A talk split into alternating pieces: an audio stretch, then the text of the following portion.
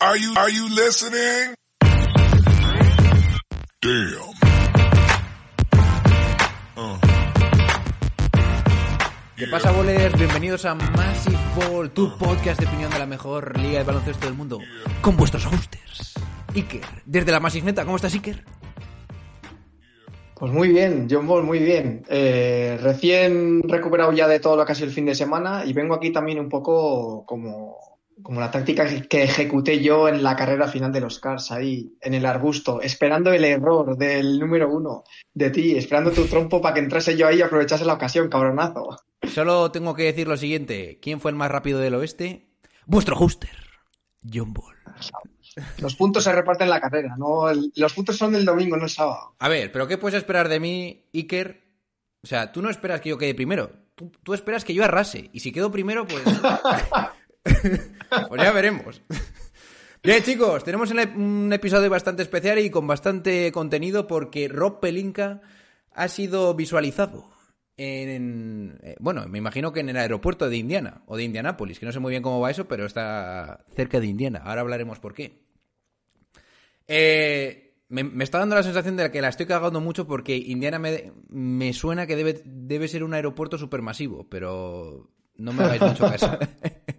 Por estas Que la han pillado en Fraganti ahí. Sí, la han, pillado la han Fraganti. pillado en Fraganti, haciendo babosadas. Bien, tenemos también que hablar de un partidazo salvaje, ¿eh? que recientemente no estamos viendo más que partidos de playoff en pleno noviembre, entre los Memphis Grizzlies y los Pelicans, sin Zion, pero con un Jamoran que parece que es de videojuego. Y por último, tenemos que hablar un tema que yo tenía ganas de hacer, que son eh, pildoritas especiales muy concisas eh, del inicio de la temporada. Vamos a hablar de cuatro cosas muy específicas que nos han gustado y cuatro cosas muy que nos han dado asco, básicamente. No vamos a hablar de las típicas cosas generalistas, sino vamos a ir muy mm, al dedillo, muy puntualizando esas cosillas de en jugadores o en cosas generales, como puede ser el calendario, cosas así.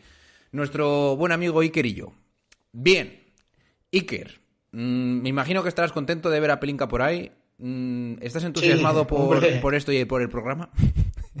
Estoy viendo la luz al final del túnel, de una cueva que hace tiempo que no entra una, un ápice de, de luz solar y parece que se vienen cosas, como, como os gusta decir a la chavalada, se vienen cosas. Chavalada, ni que tuvieras 50 años. Cuando las Bueno, ya. noches de se hacen largas y los días pesados, siempre tendréis Massive Ball para pasar un buen rato. Are you kidding me? His very first move as the executive was to sign Lamar Odom, who was on crack. Take that for data. Antes de empezar con los temas oficiales, me vais a permitir ir otra vez al psicólogo. ¿eh? Porque viene sabido que durante el inicio de la temporada, vuestro hombre John Ball ha, estado viendo a las 6 de la mañana los partidos de los Nets. Llevaba cinco partidos o seis sin verlos desde que se fue Kyrie Irving, no sé cuántos llevarán ya, me imagino que cinco. Estoy esperando como agua de mayo que vuelva este hombre. Pero bueno, el caso es que hoy he decidido verme el partido entre los Nets y los Kings. A las seis y media serían. Y estaba diciendo yo, joder, a los Kings les metemos. A los Kings. Bueno, el mejor partido para volver a las andadas. Pasa el segundo cuarto y estoy destrozado. Ya sabéis bien lo que ha pasado. Estaban metidos... Yo he visto un marcador de 120 a 80 y algo. Me cago en todo. Es que no se puede. Soy un desgraciado, eh. No se puede ser, no se puede hacer así las cosas. Ahora de repente todos los, o sea, todo lo bueno que he dicho de los Kings se ha juntado masivamente y me lo han echado en la cara. Partidazo de Fox, partidazo de, tor- de todos los jugadores, de los, de los puñeteros Sacramento Kings y sobre todo el puñetero Sabonis. Está claro que en los Nets no hay ningún tipo de defensa interior y que no podemos parar a nadie. Bien, sin más, Iker, si tienes algo que añadir, si tiene- remátame ya, estoy disponible aquí, pongo Bueno, el pecho. mira, vamos- madre mía. Yo cuando me, cuando me he despertado a las seis y media, siempre suelo entrar en la aplicación y tal, y he entrado, y yo me iba a ver la primera parte de los Knicks, luego me voy a clase, y luego al volver, eh, mientras como, me veo la segunda parte. Bueno, he visto, hostia, 150 puntos. Esto ha sido el típico partido de 20 prórrogas, como aquel partido entre los Blazers y no me acuerdo quién, que hubo como cuatro prórrogas en playoff, una locura. Entro, Y Así no sorpresa, son las cosas, sí que. no ha habido, no ha habido prórroga. Han sido cuatro cuartos, 48 minutos, 150 puntos, tío. Eh, estoy flipando. Yo no podía ni abrir el Porque si, WhatsApp. Iker. si algo había me- sí, sí. Si algo mejorado los Nets desde la baja de Irving, desde el nuevo entrenador, ha sido que estaban defendiendo mejor, al menos con más intensidad. No me he visto el partido, me he visto los highlights y demás, pero uf, es que a 40 puntos por cuarto es complicado. El puñetero Terrence Davis que me tiene hasta las pelotas. ¿Eh? Que el otro día le digo a Sergio en la quedada que Terrence Davis habría que habría que traspasarlo porque ya tenéis a muchos jugadores así. Me ha debido escuchar y ha dado con queso el tío. Bien, en fin, eh, el partido, pues imaginaros, estoy destrozado, ya, no- ni lo escribo porque tenía como cinco menciones en el grupo de OGs y no sé qué hacer yo ya. Hay una foto de Kevin Durant en el banquillo, ¿eh? Porque Kevin Durant ha metido 27 en tres cuartos. Imagínate, hay una foto de Kevin Durant en el banquillo destrozado, como estoy yo ahora mismo, diciendo, ¿dónde me, dónde me he metido? Si eres Javi Rojo, estaría... Tranquilo, Javi, lo estoy recibiendo a distancia. El I told you, el mm, Kevin Durant tenía razón, te estoy dando cera, no te preocupes, lo sé. A ver si podemos enderezar el barco, al menos para no seguir dando pena. Bueno, un punto a destacar del partido, que yo lo he visto a modo de meme en redes sociales y demás, he ido a confirmarlo y es verdad. Es el primer partido de más de 10 puntos de Ben en 200 días, en más de 200 días creo que he visto. al final meten la temporada pasada porque no fue ni un partido. Eh, pero es la- el primer partido de esta temporada en la que Ben Simmons mete por encima de 10 puntos, tío. Eh, que yo creo que es como para la puta píldora, la guinda del pastel para rematar a cualquier persona que tenga algún tipo de fe en este tío. O sea, es que es un show. Los cuartos han sido. Bueno, al principio del partido digo yo 30-36. Bueno, sigo viendo el partido 24-37. Ya estaba viendo que se iban. Y luego ya he hecho la de pulsar un poquito más adelante a ver si había hecho una remontada a los Nets y de repente me veo más 30. En fin, no se puede defender así, Brooklyn. O sea, Jack Bond, haz algo, pero no puede haber tanta sangría. Bueno, vamos a hablar de un partidazo salvaje, Aker. Y es el partido que ha dominado nuestro amigo. eh, bueno, iba a decir dominado, dominado no es la palabra. Eh, He hecho Queda copado. ha Ha copado. todos los tipos de highlights porque el tío está como una puta cabra. O sea, es que tiene acciones que es que ni en el puto 2K. tío. Es que no sabía describirlo. Vamos a ver. Cuando ya Morán entra al partido, tú dices, joder, va a ser un partido cojonudo. No está nuestro, nuestro hombre Zion Williamson en el, en el equipo de los Pelicans, pero hoy me lo voy a pasar bien. Pero claro, cuando de repente ves a ya Morán parecer un puñetero gato que por, no sé, por instinto salta para enganchar un balón y robar eh, un saque de banda, pues tú te quedas bastante acojonado. Y luego el mate ese cambiándote el balón de las manos. Bueno, bueno. El partido lo ha ganado Pelicans, pero ha sido un partidazo de, cabo a rabo. Me ha encantado el que para mí debe ser titular en los Pelicans ahora mismo, que es Alvarado, que el tío en, el- en la segunda parte ha destruido el partido con esa intensidad que tiene el tío, con un triple, la defensa, la garra que le echa, y evidentemente McCullum y Brandon Ingram han estado a un buen nivel. Pero ha sido un partido totalmente de playoff, que no me extraña- extrañaría nada que nos, nos lo veamos en, en el próximo, en junio o en mayo, en- en los playoffs de este año. Y a destacar también por parte del equipo de Memphis la vuelta de Jaren Jackson Jr., que ha hecho un mate bastante masivo, rollo, aquí estoy yo, ahí en el tercer cuarto creo recordar, pero la verdad que ni fu ni fa. Ha perdido, ha fallado muchos tiros, 3 de 14 en tiros, pero bueno, por lo menos el tío ha vuelto. ¿Qué te merece, qué opinión te merece este auténtico partidazo en casa de New Orleans? A ver, son probablemente dos de los equipos que, que más eh, chispa tienen a la hora de jugar, porque tienen mucho, además de tener muy buen equipo, son equipos muy atractivos de ver y tienen jugadores que dices, tío, hoy me apetece despertarme a las 2 de la mañana para ver este tío. Que a mí luego me ha pasado un poco con Irving en 2015 y estas cosas, ¿no? Y los Grizzlies los tienen, o sea, Morante es un puto espectáculo, tío. O sea, es que Morante en un partido malo es una puta fábrica de hacer highlights, tío. O sea, es una locura, da gusto verle. Y los Pelicans también, bueno, a mí McCollum me siempre me ha fascinado por la clase que tenía así. Hoy ha hecho un muy buen partido. De hecho, ha sido el mejor de su equipo. Eh, y lo que me ha sorprendido es que los Clippers, o sea, los Clippers, eh, los Pelicans, yo no pensaba que podían ir tan en serio con el tema de los jugadores, digamos, secundarios. Larry Nance es un lujo tenerlo como jugador, secundario. Ingram, eh, si está bien es vital y si está mal también encuentra su sitio. Y Alvaro también es uno de esos jugadores que te apetece ver, tío, porque a mí me molan esas babosadas de me quedo atrás, te robo un balón y te aplaudo en la, en la, en la boca mientras todo el blanquillo está gritando al lado mío. Eh, bueno, flipado.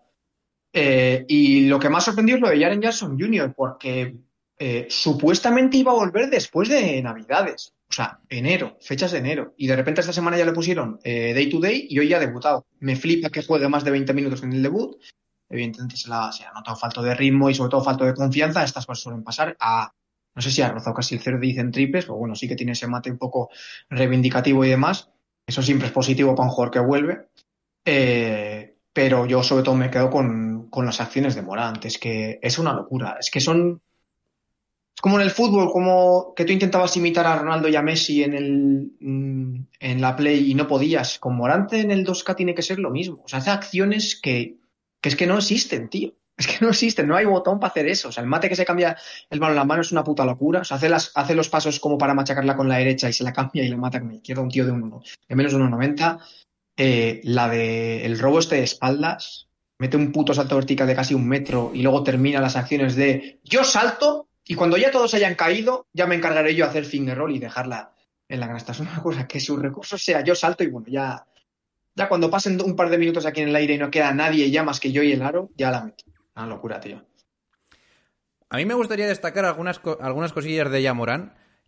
La primera de todas es que se le ve, evidentemente va muy sobrado, pero se le ve muy sobrado también con el balón, porque hay veces que el tío está pasándose el balón entre las piernas antes de votar y estas cosillas que te da la sensación de que sabe él mismo que está en plan jugón, que es lo típico que haces en el parque, pero él lo hace en la NBA, ¿sabes? Son cosillas que a mí como playmaker me gusta, me gusta mencionar.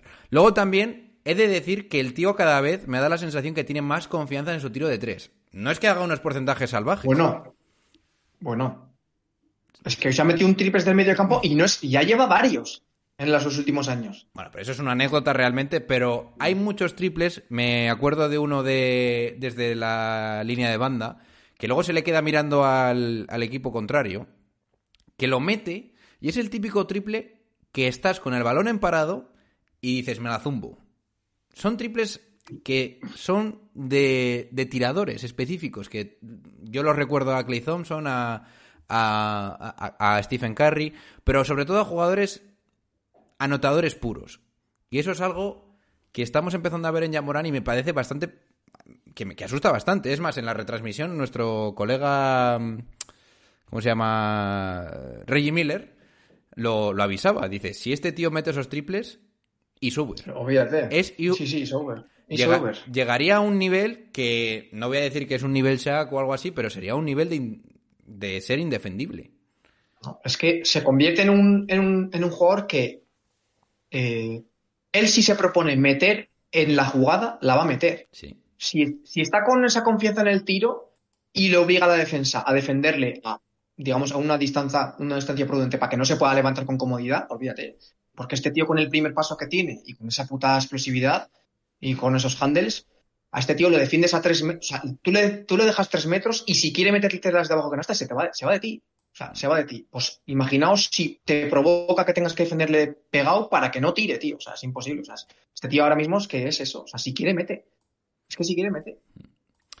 Y luego, por último, destacar que a mí me sigue sorprendiendo mucho que tiene muchos recursos, no sé si lo he mencionado en alguna vez en algún podcast, pero tiene muchos recursos a la hora de tirar sin saltar también dentro de la zona. Estas canastas que mete metiendo el balón por debajo del brazo, eso a mí me parece muy interesante de cara a tener una carrera cuanto más larga posible. O sea, que estas cosas ya la está haciendo y no necesita realmente siempre de su atleticismo para meter esta, para conseguir puntos.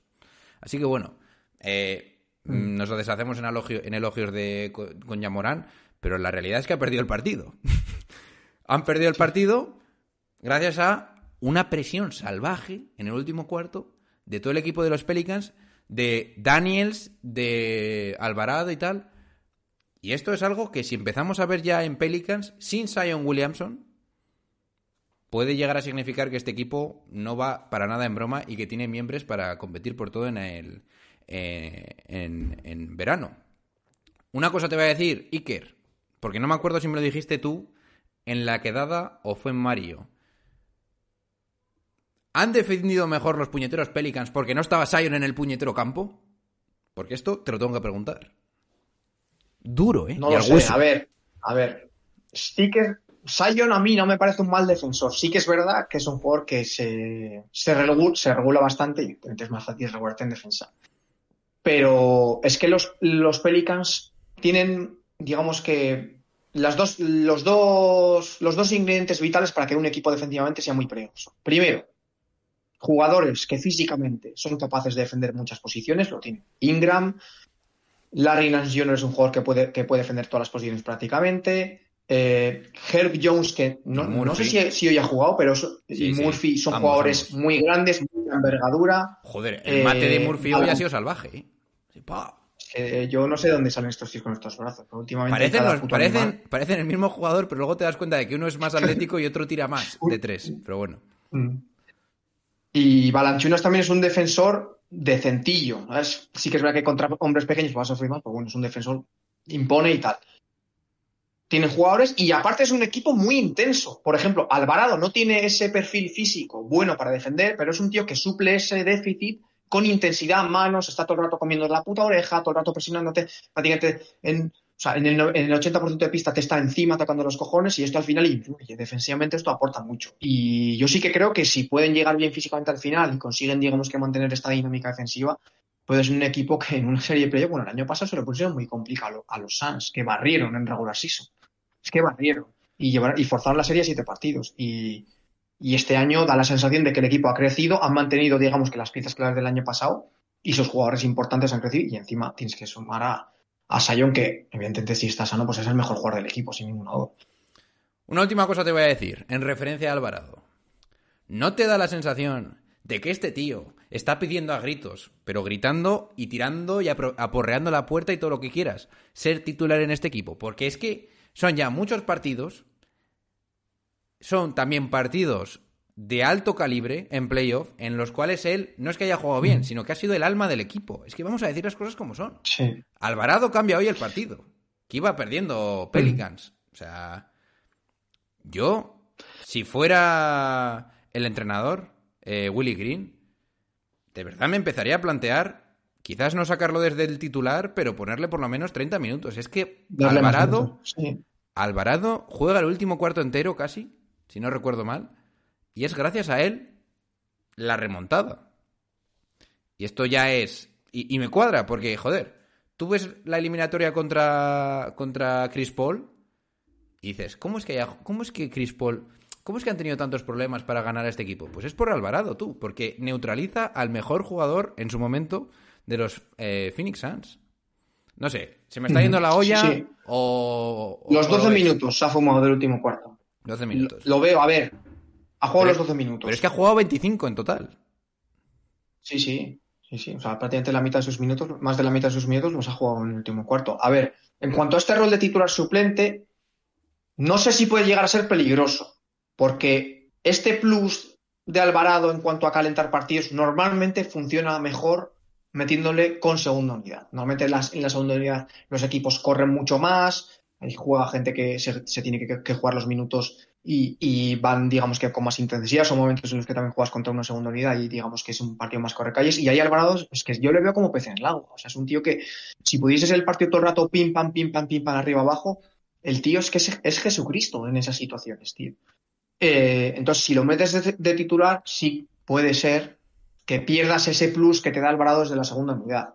Eh, pero vamos, el que se está cayendo en la rotación es Graham, que probablemente sea el base con más calidad, digamos, que tiene el equipo. Lo que pasa, pues no encaja tanto y McCollum se siente muy eh, mucho mejor si es un jugador con mucho tiempo el balón en las manos y demás. Entonces, pues está jugando él como, digamos, como falso point guard, por así decir, porque nunca ha jugado de guard, no ha jugado más siempre de shooting. Pero bueno, eh, yo creo que el rol de Alvarado es este, de suplente. Eh, Yo lo, lo comparo un poco con Quickly, salvando las mil distancias que hay de un jugador a otro, el estilo de juego y demás.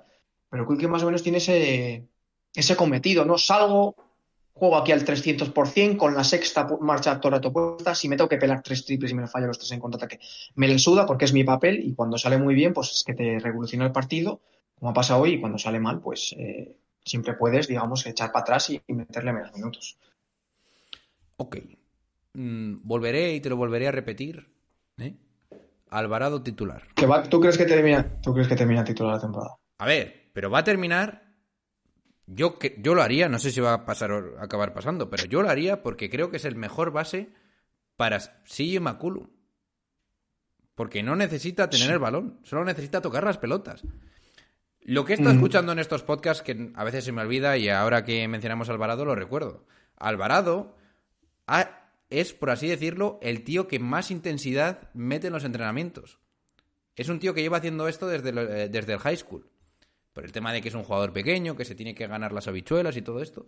Pero el equipo tiene tensión en los entrenamientos y en los partidos gracias a él. Es como un líder emocional, por así decirlo, como Draymond Green.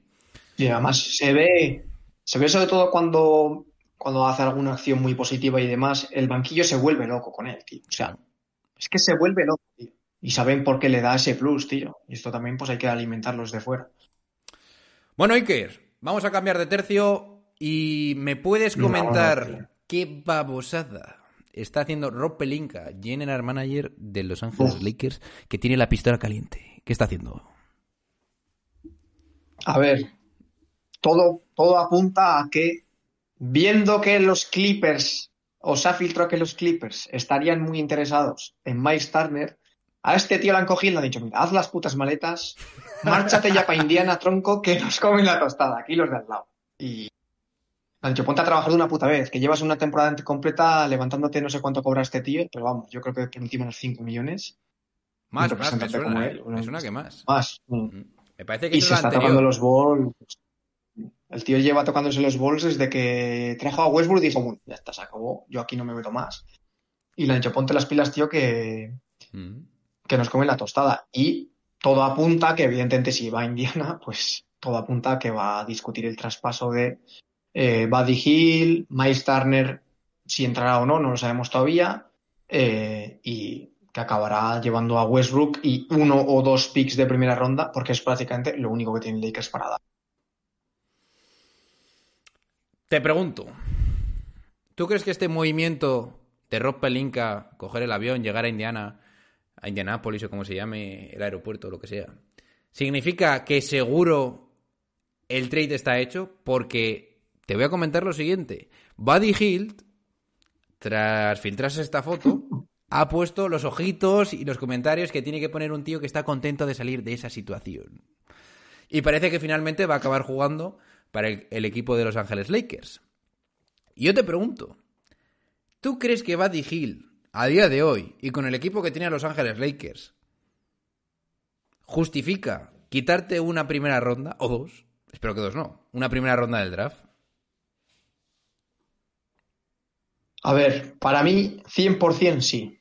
Primero, los Lakers tienen, los Lakers tienen, lo estuvimos hablando eh, con Oscar en, en Twitch, eh, los Lakers no están tan de manos vacías con tema picks de cara a futuro como parece. O sea, sí que es verdad que estos picks de 2017 y 2029 tienen muchísimo valor. Los equipos saben que tienen mucho valor porque viendo el puto escalzaperros que son los Lakers y encima la de 2027 coincide con finalización de contrato de LeBron James y Anthony Davis, pues evidentemente esos picks van a ser lotería 100%. O sea, tienen mucho valor. Ahora, una franquicia como los Lakers, con el mercado que tiene, no puede estar tan.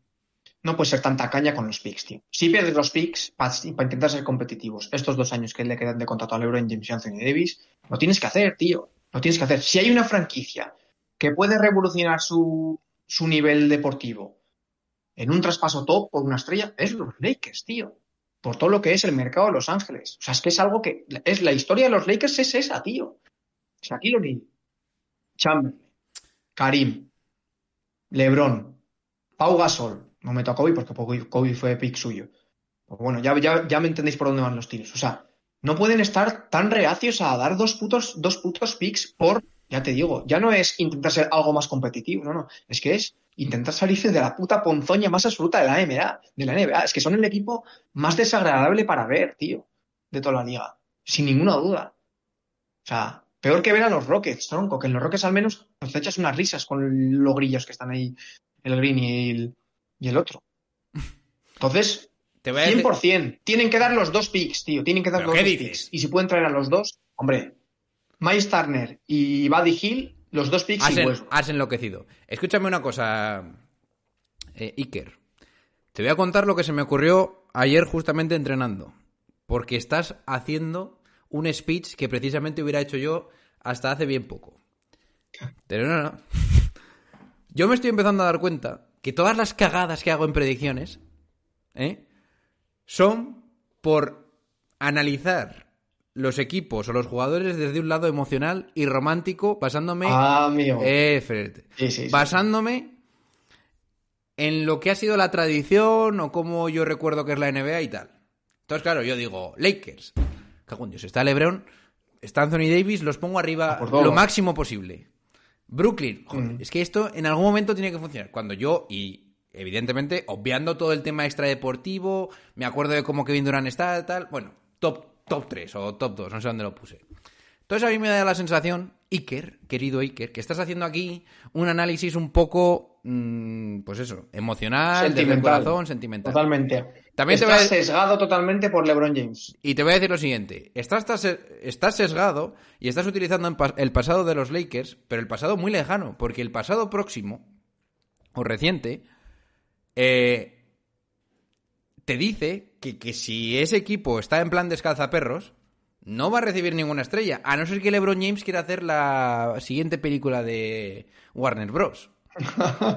O sea, como... O sea, make no mistake, hasta eh, desde que se fue Kobe hasta que llega LeBron, no quiere ir nadie ahí. Mira, hay una franquicia en la NBA que puede tener la fuerza suficiente de negociación con cualquier Que no, que ente, no. empresa extranjera al mundo del baloncesto, es, son los Lakers, tío. Que vayan, si ven que Yo no lo veo el claro futuro eso, es ¿eh? muy, muy, muy oscuro, que vayan ahí a los putos estudios estos de Universal Studios o esta mierda y mira, tío, eh, os damos lo que queráis, hacer una puta película y contratar a, no sé, contratar a Morant de actor principal, para que venga.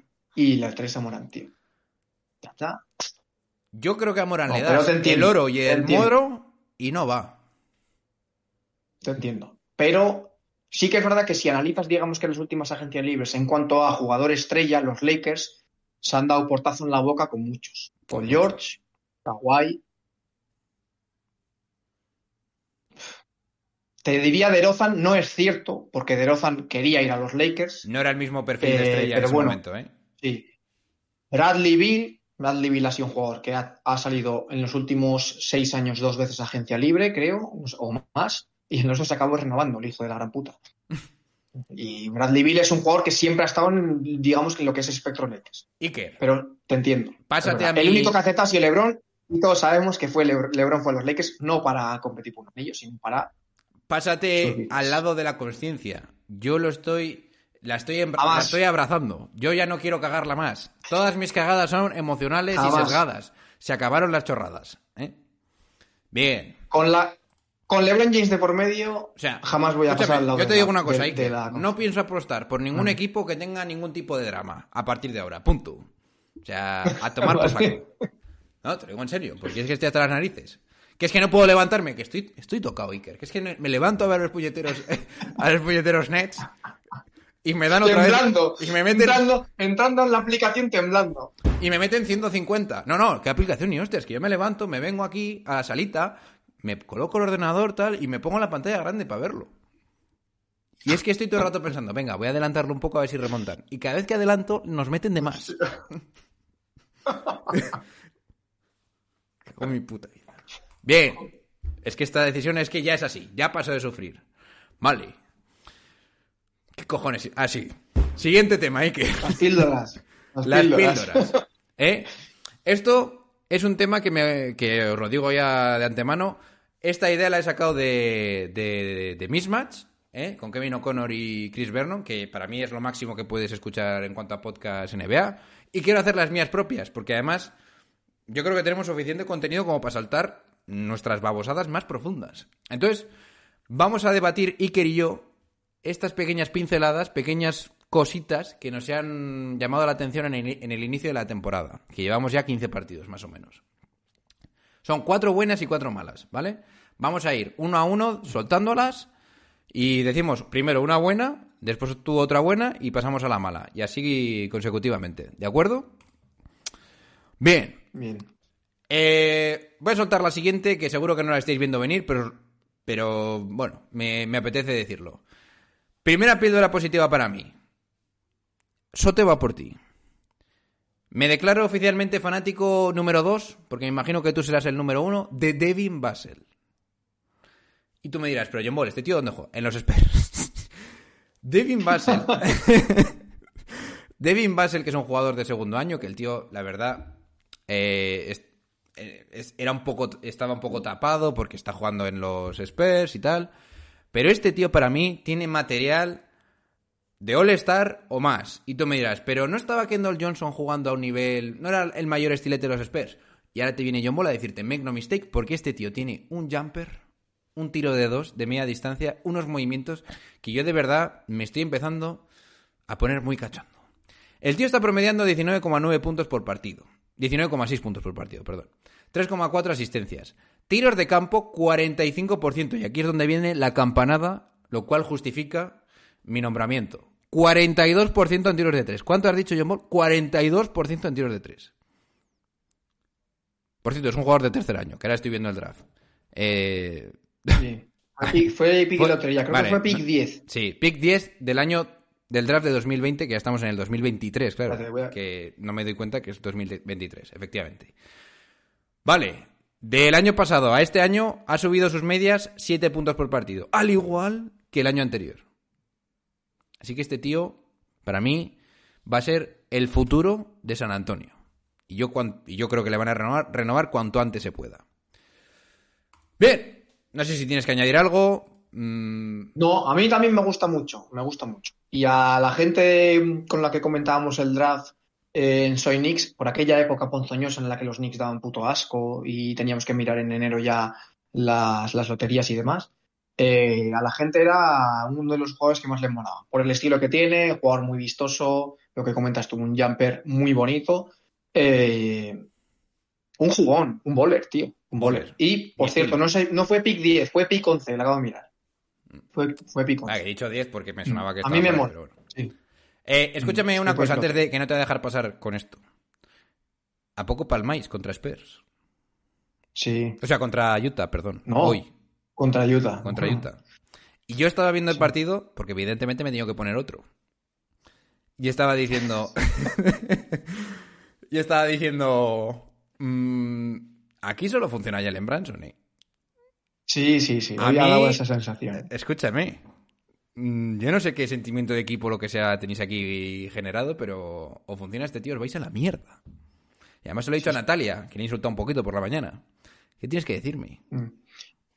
Pues mira, hilando con los puntos positivos, he traído a Branson como punto positivo. ¿Cómo hilamos, chaval? ¿Cómo hilamos? Buah. Como hilamos, ni, vamos, profesionalmente. Eh, sí, yendo al partido de hoy, Branson ha sido el mejor con mucha diferencia, sobre todo en temas sensaciones. Es el jugador que mejor, o sea, que más cosas se transmiten cuando a- domina el partido, tío. O sea, controla, él sabe cuál es su juego, tiene su estilillo este de que se mete ya a cuatro metros, eh, se pone a hacer de fade away, a jugarle físicamente a, los bases de su altura. eh, y es un jugador muy seguro en esas, situaciones. Los otros, pues bueno, da la sensación de que Randall es echar una moneda al aire. Si te sale cara, normalmente siempre sale cruz, pero bueno, si te sale cara, te hace un partido siete triples, como el otro día contra Minnesota, y te hace una puta locura. Y si te sale cruz, pues es el típico partido de 0 de, o 2 de 11 en triples, eh, 38% de tiros de campo, 4 pérdidas, eh, 3 reversos que da el reverso, te hace un pase y lo manda a la tercera fila.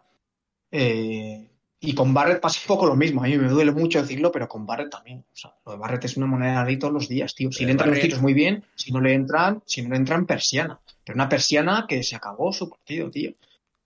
Eh, y lo más positivo, eso. Eh, Branson, que es uno de, de lo- uno de los que yo traía aquí, como algo positivo, sobre todo porque le da al equipo un techo competitivo que antes no tenías del puesto base y unas solvencias del puesto base que antes no tenía. Y sobre todo, viendo un poco el, roster de los Knicks en los últimos años, Branson es sin duda alguna el primer go-to guy que tienen los Knicks en los últimos 3-4 años. De hecho, te diría que desde, desde Marcus Morris no hay un tío al que le digas, mira, Tom, juega todo el balón en los últimos minutos y ejecuta de de una manera solvente. Y Marcus Morris tampoco es que sea aquí Jesucristo, ya me entendéis.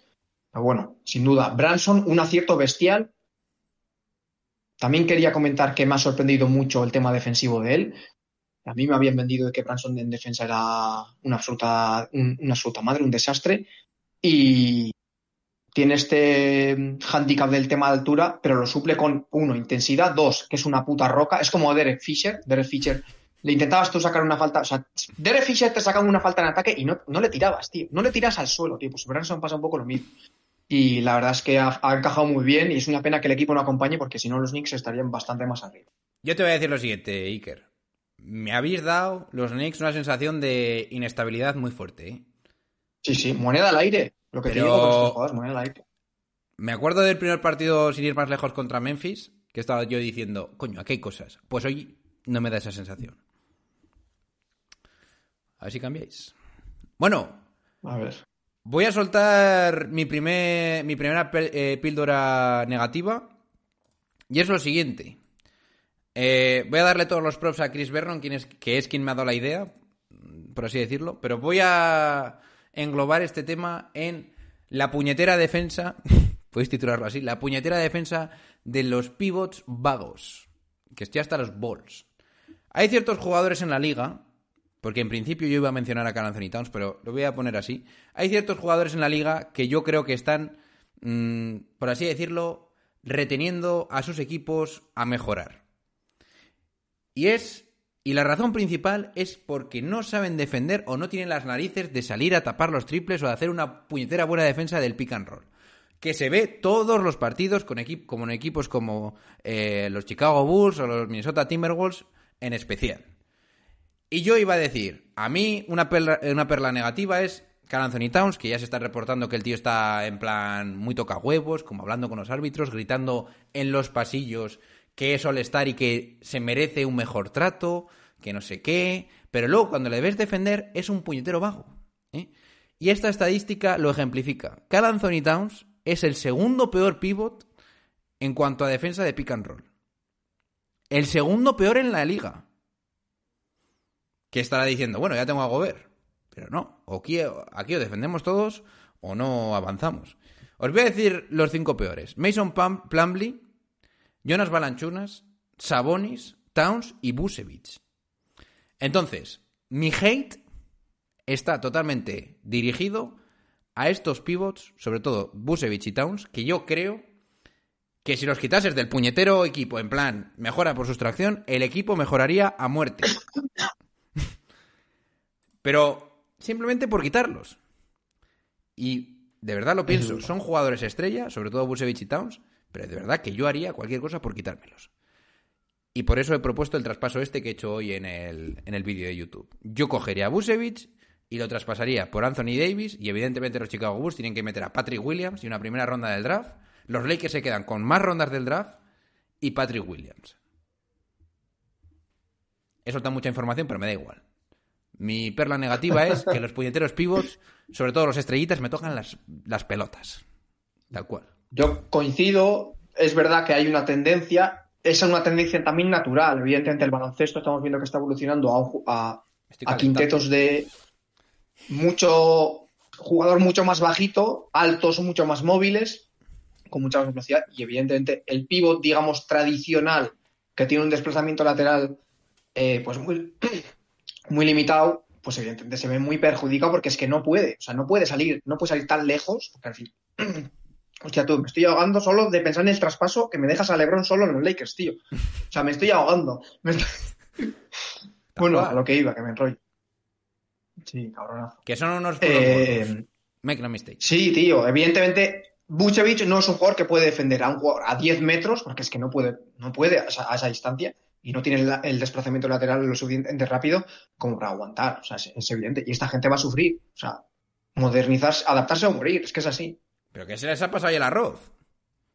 Sí, sí. sí. Bueno, Adaptarse, añadir la por, si te interesa, que lo añadir por si te interesa. Los Lakers, que tanto te gusta esto de fichar agentes libres, si fichasen a Busevich o si lo consiguieran por un traspaso, tendrían el año que viene un espacio salarial bastante masivo. O sea que realmente Busevich no lo toméis como una pieza interesante para los Lakers, sino como un liberador de espacio salarial. Dame tu perla negativa. Vale. A ver, voy apuntando ya que mis personas negativas van muy, des- muy encaminadas a cosas externas a jugadores. Y bueno, aquí va una que me toca muchísimo la moral y es el tema del arbitraje. Sobre todo, sobre todo muy, eh, digamos que muy encaminado a la puta tontería de los pasos. Porque es que pitan pasos que no son y hay otras cosas, hay otros pasos de salida que son una putísima locura. O sea, todos los, todos los pases que va a un jugador que está haciendo un corte, hace pasos siempre y no lo pitan. Y luego te están pitando gilipolleces de estas de acompañamiento a balón de, de Jordan Poole o de Tyler Hero, que se lo pitaron el otro día contra, contra los Heat eh, a Poole como tres veces. Es una puta absurdez con la que no saca ventaja. Y pasos de salida en plan de ha- hace la finta y sale y en plan dices, yo hago eh, menos, tres, menos 10 segundos, vuelvo a la jugada digo, tío, o sea, no tenéis ni puta idea de lo que son los pasos, tío. Ni puta idea, tío. Esto se tiene que mirar, que son árbitros profesionales que cobran un pastizal por vuestras mierdas. O sea, y luego ya englobando todo el tema de arbitraje alrededor, están habiendo errores muy grotescos, tío. O sea, y Sergio sabe lo que hablo. A los Kings le dos partidos que como mínimo eran prórroga en acciones que, tío, en un último, en últimos segundos no se te pueden escapar, tío. Pero sobre todo mi crítica va al tema de los pasos porque es dantesco lo de los pasos, los pasos que pitan y luego los que no pitan. Porque si me dices que no pitas ninguno, digo, ok, de puta madre, como siempre, como yo he conocido la NBA. Ha sido muy, permi- muy permisivos con los pasos. Pero es que se ponen a pitar pasos que son absurdos, que no, no son pasos, y luego hay otras cosas que, que son. Hoy ha habido unos de Randall que son una puta locura. O sea, una locura y una pitada.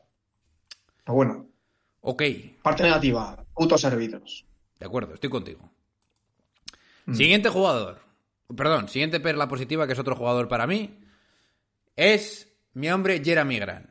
Y tú me dirás, John Ball, eres un puñetero pesado con Jeremy Grant. Y yo te voy a decir lo siguiente, make no mistake. Te vas a escuchar el, el podcast 656 y vuelves ahora mismo a este podcast. Porque yo dije, I told you que Jeremy Grant era el mejor fichaje eh, de la, de la puñetera agencia libre. Eh, Jeremy Grant, este año te voy a soltar la- las estadísticas para que veas de qué estamos hablando. Vamos a obviar los primeros cinco partidos porque el tío se estaba aclimatando, pero a partir de ahí ha sido lo siguiente. Solo voy a, solo voy a mencionar los puntos, ¿eh? 15, 23, 30, 14, 23, 27, 37 y 29. Si hay algún jugador, si hay alguna píldora específica, como estamos nombrando aquí, que de verdad haya tenido un impacto totalmente profundo en su equipo, para mí es Jeremy Grant. Jeremy Grant te cambia totalmente la estructura y la estrategia ofensiva y defensiva del equipo de Portland. Con, Jeremy, con Jeremy Grant, de verdad, puedes competir cualquier eliminatoria de playoff. Y yo os lo dije desde el episodio 656 y mucho más atrás, que ya estaba diciendo que en Denver debería ser una estrella, y por eso me alegré tanto cuando fue a, Pis- a Piston, que ya os dije que Jeremy Grant era un por lo menos All-Star borderline. Y creo que no me voy a equivocar este año. Sin más, eh, Iker, tu Coincido. segunda píldora. Coincide. Mi segunda píldora Positivo. también un poco abstracta, también un poco abstracta, es los tanques compitiendo de momento, que es equipos de tanking han empezado bastante bien. No todos, evidentemente hay excepciones, como pueden ser los Rockets, que eso pues aquí no arregle. Si no conoces ni a tus jugadores, pues evidentemente ese tío, no sé si es Silas, ¿no? No sé cómo se llama el entrenador. No hay, no hay por dónde sacar. Pero Indiana empezó la temporada muy bien. Los Jazz eh, ya no es una sorpresa, o sea, es un equipo eh, que está jugando muy serio, aunque bueno, han perdido los últimos, desde que, desde que Clarkson abrió la boca en Twitter, han Se perdido cuatro caída, partidos ¿eh? de manera consecutiva. sí, sí.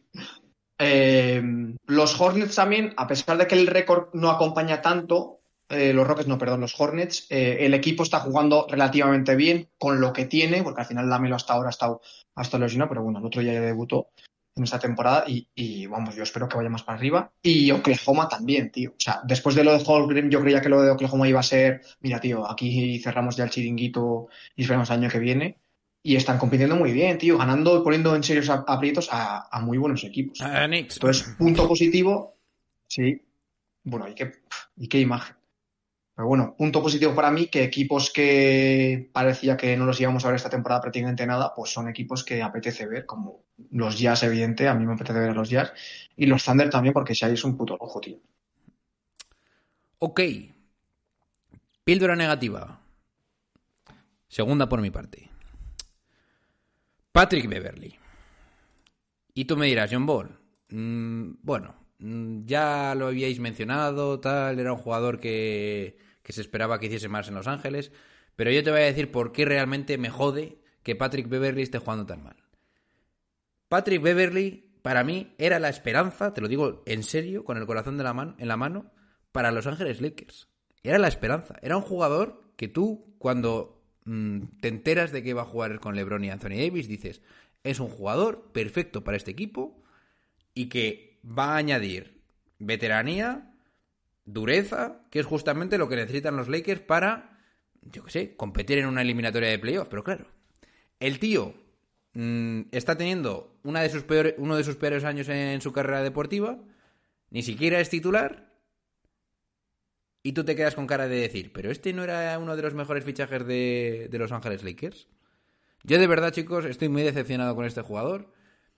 Yo pensaba que iba a ser un jugador súper importante en la rotación de Los Ángeles Lakers o en la plantilla de Los Ángeles Lakers y que si no funciona este tío, no tiene ninguna esperanza de ser algo este año los Lakers. Te lo digo de verdad, ¿eh? Porque además no lo puedes ni intercambiar hasta enero. Bueno, todas estas cosas. Decepción brutal. Patrick Beverly. Vamos a A mí dar- también, a mí- Perdón. Sí.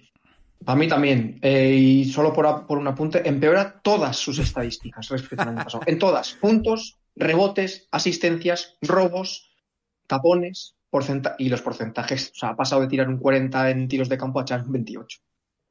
Te he destrozado. Y un 33, y un 34 en triples a echar un 20, un 23 en triples. O sea, es un puto para este tío. Lo siento mucho, tío. Pero si no funciona esto, no funciona nada. Dime algo, eh, Iker. Negativa. Vale. Load management demasiado prematuro, tío. O sea, ha habido. Tengo aquí recogido a tres jugadores. Y ha habido un par- hubo un partido en el que un equipo descansó a sus tres principales jugadores, que no lo he encontrado, no me acuerdo cuál fue, pero bueno, seguro que cuando está escuchando alguien sabe a, a lo que me refiero, fue la semana pasada. De hecho, Javi lo comentó bastante en el grupo. Eh, Antetos ha perdido tres partidos por puro descanso. De 10, de 13 partidos que llevamos, tres partidos, o sea, es casi un 20%. Embiid también se ha perdido cuatro partidos que no sabemos muy bien por qué se los perdió. Descanso, luego se, cuando no estaba Harden volvió él, luego combinaron partidos y más. Sion también se ha perdido partidos. Y este equipo que descansó a sus tres, que ahora, que ahora no recuerdo. Hay otros equipos que han perdido jugadores por sí que son por lesiones. LeBron tuvo el otro día unas molestias en la ingle no sé qué y se ha perdido partidos. Pero, tío, o sea, llevamos ni un mes de competición y ya empezamos con estas babosadas, tío, de sentar a tu estrella. O sea, no, tío. No. Tronco. Aquí hay que dar la puta cara en regular season, tío. Y cuando llegue ya el último mes de competición y estés clasificado, eh, ya sepas que vas a quedar segundo, tercero cuarto y contra quién vas a jugar, entonces ahí descansas, tío. Pero ahora en inicio de temporada, no, hostia. A mí me fastidia mucho porque es que te despiertas a la mañana y dices, uff, partidito, ¿qué partido más atractivo tal? Me apetece verlo. Llegas, ah, que no ha jugado este tío, vale. Pues nada, me cambio de partido. Un poco lo que te pasa a ti con, con los Nets, pero con la vertiente que no juegan jugadores.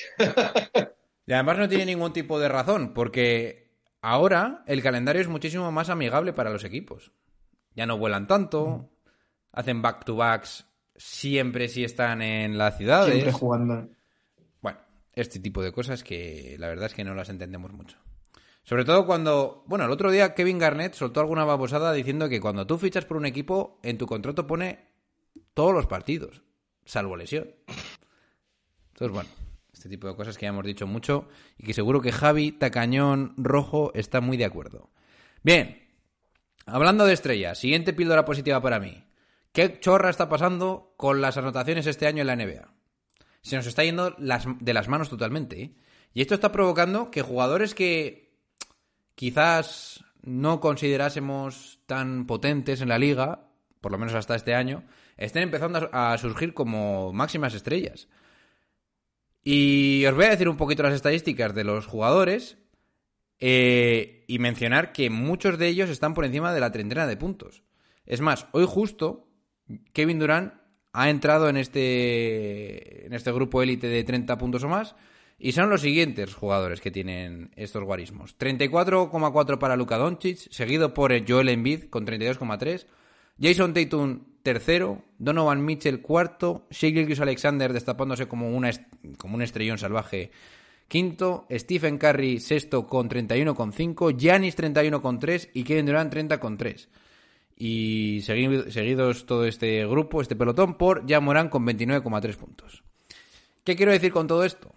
Pues que ahora parece que en la liga, cuando tienes una estrella potente en el otro equipo, es un jugón brutal que te va a meter 30 puntos o más, lo cual hace que los partidos sean muchísimo más entretenidos y muchísimo más atractivos. Y eso a mí me pone, igual que a ti, querido oyente. Sí, sí. Sí, sí. Ese es mi, ese es mi, esa es mi píldora. El nivel, el nivel individual ha subido muchísimo en, en los últimos 20 años. Muchísimo. Es que a mí me ha pasado de estos que en ver partidos y te pones a ver, yo me pongo a ver sobre todo finales de, porque están todas las finales desde el 2000 hasta ahora, eh, te ves las finales del 2000 y, del 2001 y los jugadores secundarios son jugadores muy limitados, técnicamente en cuanto a calidad, o sea, mm. pero muy limitados, de verdad.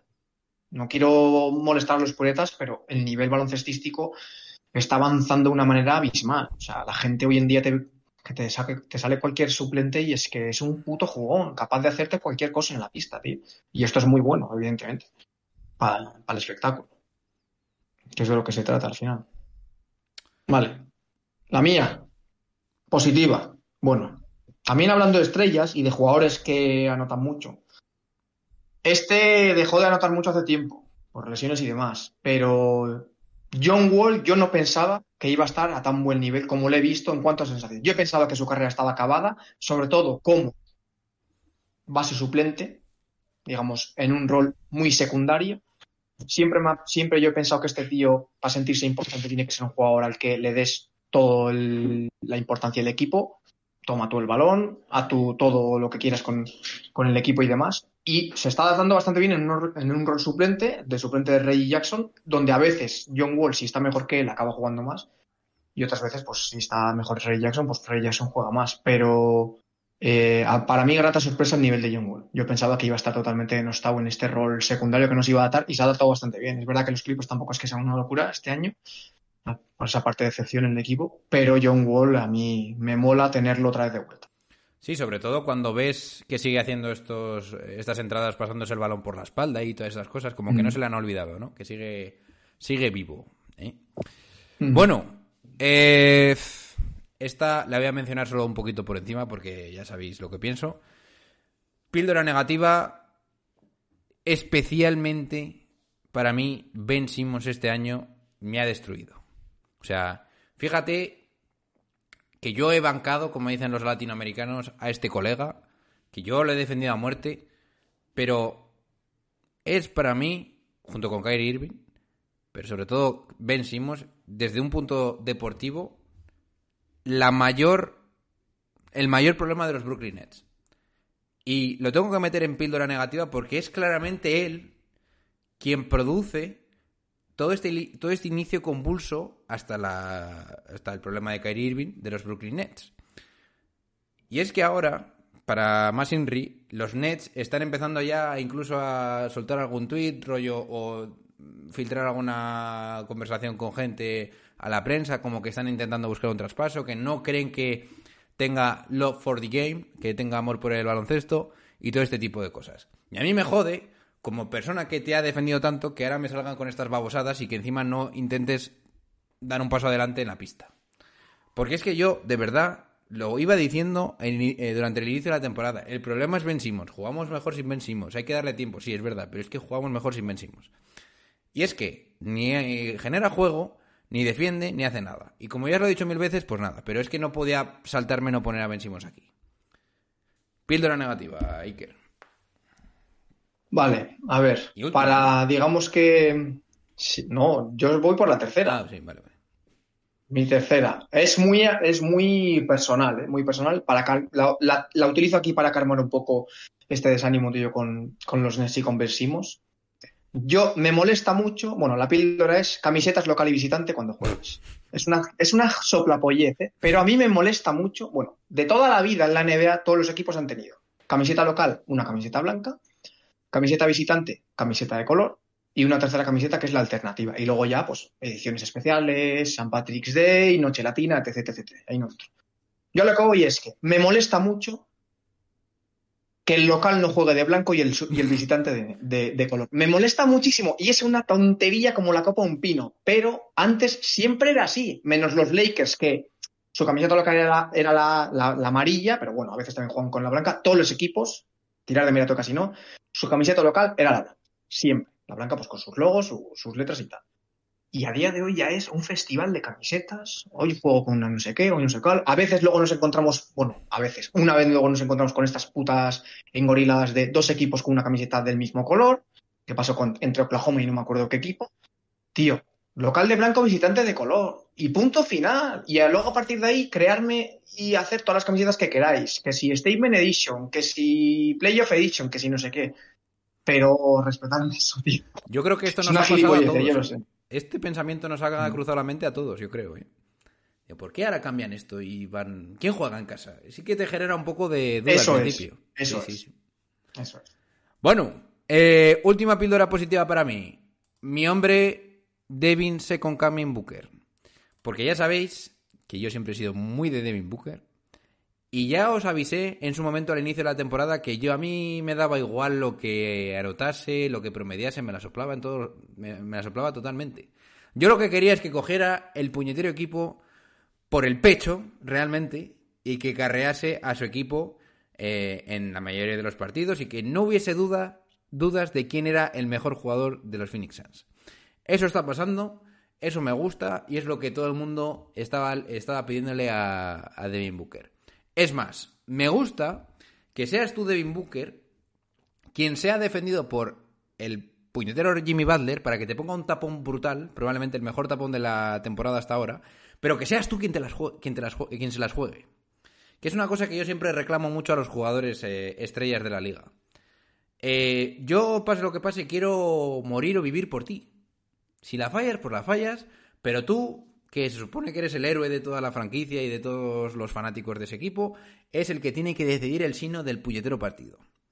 Así que a pesar de que te pusiera el tapón y todas estas cosas que pasaron en Miami, que maldita sea, vaya defensa hicieron a Phoenix ese día, de verdad, prefiero siempre que seas tú quien decida cómo vais a, que- terminar cada partido. Así que me alegro mucho por ser con Camin Devin Booker y para mí the sky is the limit con este tío.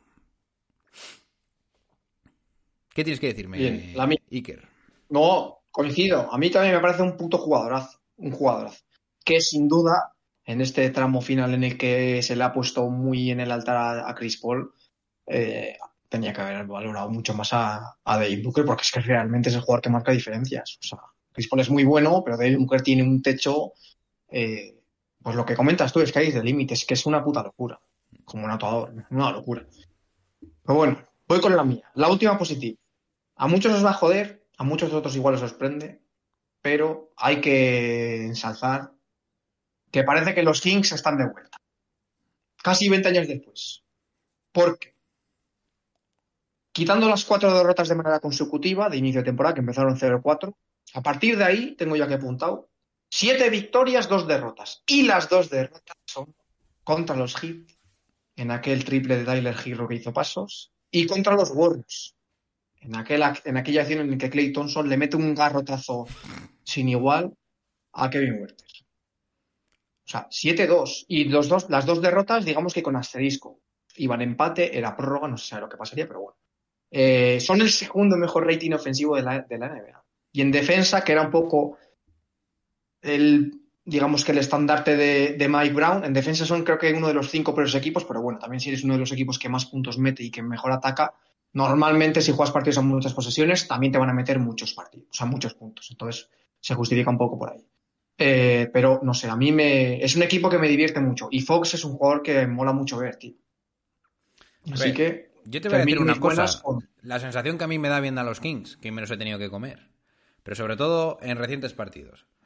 Para mí la diferencia clara de los Kings del año pasado a este es que de verdad tienen un jugador de- iba a decir MVP, pero no voy a decir MVP, pero diferencial. De Aaron Fox es una salvajada. Sí, sí. Es Ahora el mismo mejor es lo que jugador hemos comentado antes. Sí, sí. Lo que hemos comentado antes de Morant con el tiro. A este tío le ha pasado lo mismo. Cuando se ha puesto a meter los tiros exteriores y a tener esa amenaza de tiro, con la velocidad que tiene, apaga y vámonos. No le puedes parar, tío. Es el No jugador que más puntos anota en el último cuarto y es el jugador que mejor porcentaje tiene en el clutch.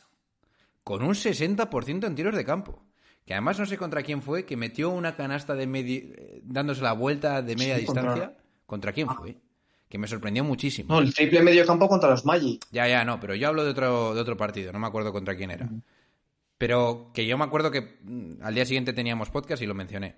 De Aaron Fox está metiendo tiros de tú decir, hostia, este tío es jugón, jugón, ¿eh? Esto es su estrella brutal. Mm. Y claro, lo lleva haciendo bastantes partidos y por lo tanto yo creo que se está consagrando como una verdadera estrella en la liga. No me extrañaría nada que acabes- eh, acabase metiendo, estando en el top 12, top 15 máximos anotadores de la liga. Bueno, última píldora negativa por mi parte. Que, bueno, eh, esta a ver si la puedo formular bien porque de verdad es el mayor palo que tengo yo para cualquier equipo de la NBA. Y esto va específicamente para ti, mi amigo Tim Connelly. Eh, yo lo digo ya oficialmente, Tim Connelly ha sido el general manager que peor ha analizado la situación de su equipo en la historia de la NBA. Tim Connelly, ya os podéis imaginar de qué equipo es, es de los Minnesota Timberwolves. Tim Con- Connelly vio que el año pasado compitieron contra los eh, Memphis Grizzlies, que, que eh, Anthony Edwards iba a ser un mega estrellón, y decidió cargarse todos los jugadores de complemento y cortar el desarrollo totalmente, y quien no lo vea es ciego, de el verdadero jugón de ese equipo, que es eh, Anthony Edwards. Así que por esas dos características especiales, creo que Tim Connelly es, el peor general manager a la hora de analizar el estado de una plantilla en la NBA. Así que, Tim Connelly, vete a tomar por saco a Baltimore, vuélvete para allá y empaqueta la, eh, tu puñetero vestuario que te vuelve para allá. A tu puta casa. Sin más. Eso pasa por solo analizar los números y no números más lo que pasa en la vista. Le pasa por bocazas. Hay veces que no puedes analizar bien cuánto vale un jugador como Patrick Beverly en esa situación o un jugador como es. eh, Vanderbilt en esa situación. Mira, tú los ves y dices, palabras textuales que es. Palabras o definición textual que, que estuve yo hablando con Oscar. El, creo que fue el domingo la. Es que el baloncesto no es matemática, tío. O sea, por suerte. Dos más dos en baloncesto no es cuatro. Y porque tú necesites un jugador como Towns, o sea, como Towns, como Gobert en el equipo, y lo sumas al equipo, eso no significa que el resultado sea éxito, tío. Tienes que analizar todos los condicionantes que hay detrás de eso, lo que va a provocar meter a un jugador de este estilo en el juego, lo que va a provocar en, los jugadores que están cerca y los que están fuera de él. Y esto es lo que ha pasado, tío. Han dicho, bueno, según fue, según sus estadísticas avanzadas de Excel y no sé qué cojones, era el resultado, necesitamos un jugador como Gobert para ponernos en la élite. Pues a estamos escucha, ni fu ni fa, yo no, estoy tan, yo no estoy tan en contra de lo primero que has mencionado, en plan de que 2 más 2 no son 4. Vale, 2 más 2 pueden ser 4, pero te voy a decir una cosa. Es que no estás haciendo 2 más 2, es que de repente al 2 inicial le estás quitando Sí, sí. uno y medio. Le, le está quitando. Sí, sí, sí. sí. Entonces, claro, el resultado tú pensabas que iba a ser 4, pero en realidad es 1 con 9. Me cago en tu puñet. Me cago en todo. Bien. Bueno, y hemos hablado de hombres de, de banquillo o de oficinas. Y vamos, yo también voy a terminar con un hombre de banquillo, que es el señor. Buf. Está muy a la antigua, nos vendió la moto hace tres años de que sí, ha estado entrenando, ha estado yendo a entrenamientos de Steve Kerr, del Team USA, no sé qué, se está modernizando tal. La moto completamente, se la compramos. Y este tío sigue planteando su baloncesto como si estuviésemos en 2008, tío. O sea, bueno, primero, su mayor virtud, defensa. El equipo el año pasado defendió muy mal, este año sigue defendiendo mal. O sea, defiende a ratos bien porque tiene jugadores en la segunda unidad que son Reddish, Quickly, esta gente, mucha intensidad, lo que pasa, lo que hemos comentado antes con, con, con los, con los Pelicans. Intensidad, virtudes, capacidades físicas, etc. Pero para mí, su mayor defecto, o digamos que la mayor crítica para mí es que no hay absolutamente ningún plan en ataque. Ninguno. No se generan ninguna situación de ventaja para tus jugadores que necesitan recibir con ventaja porque no tienen la capacidad suficiente para sacar ventajas en uno contra uno, que son Randall y Barrett. En uno contra uno son jugadores que no, no pueden sacar ventajas en la mayoría de situaciones.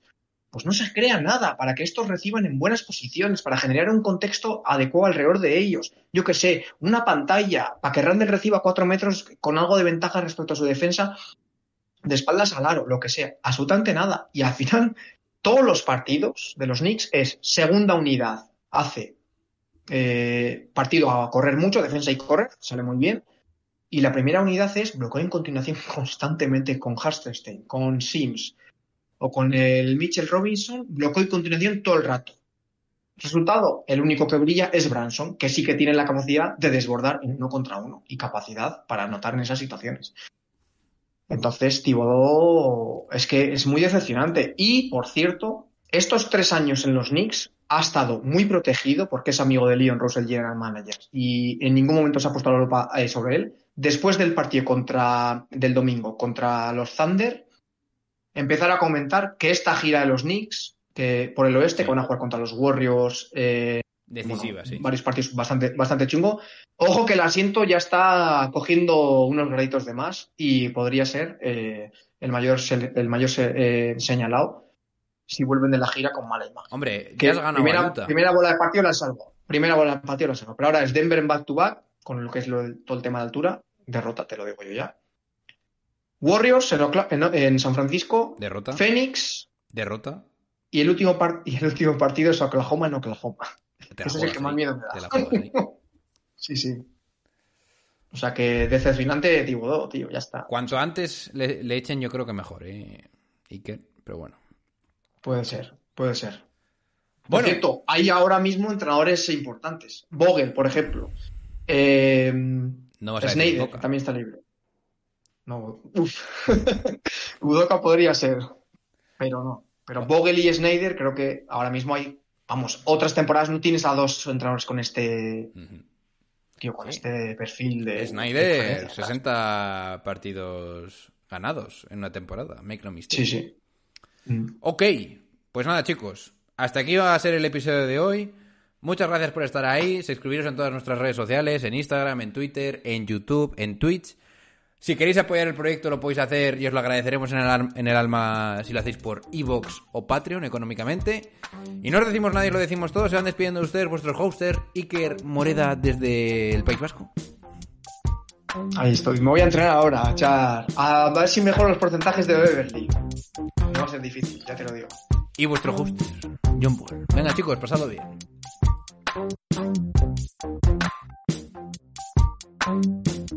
And I got love for David Fisdale too. And oh, by the way, when we talk about girlfriends and wives in the NBA, y'all need to take a look at Mrs. Fisdale. My God, she's something special. I assure you, you would see why that man is one of the happiest men on earth. Having said all of that, Take that for data.